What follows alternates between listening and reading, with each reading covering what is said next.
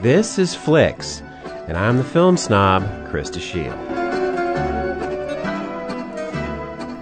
Pedro Almodovar, Spain's great director, was once a rebel and provocateur. Now he's practically an institution, but that doesn't mean that he avoids controversy.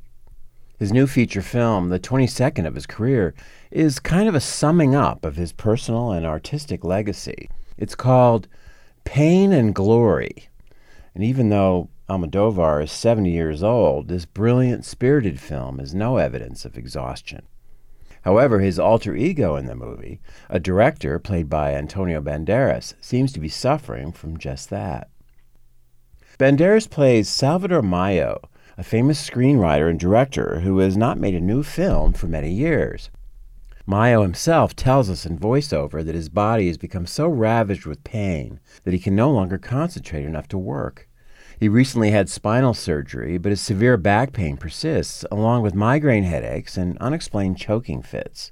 Alternating with sequences taking place in the present, we see flashbacks to his childhood in the 1960s with his beloved mother, played by Penelope Cruz, and his father, who struggles to support them.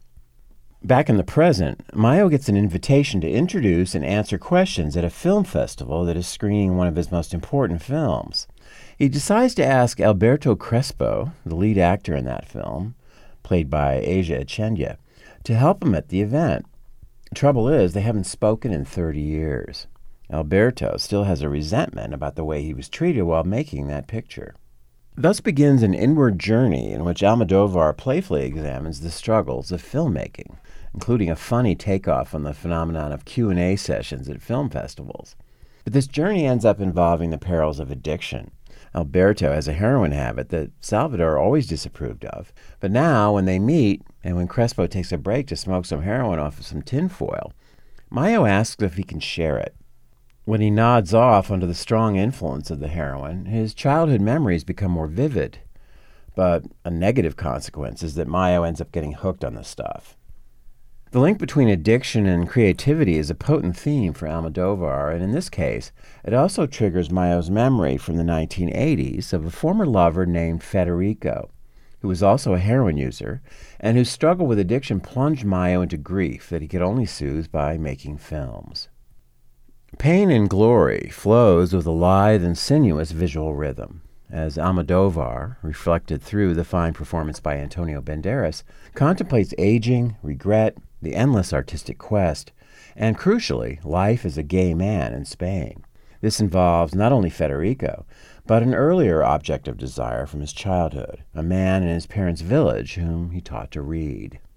The reliable supporting cast includes, besides the marvelous Penelope Cruz, Julieta Serrano, playing Mallo's mother as an old woman, and Cecilia Roth as his loyal assistant. Most impressive, besides Banderas, is Asier Etxeandia as Alberto, delightful as the self centered actor who was always butting heads with his old director, his enemy, and his friend. You might say that the movie shows Almodovar in a mellow and reflective mood, which is true, but his depiction of the difficult realities of life is as wise and uncompromising as ever. Pain and Glory is a glorious achievement.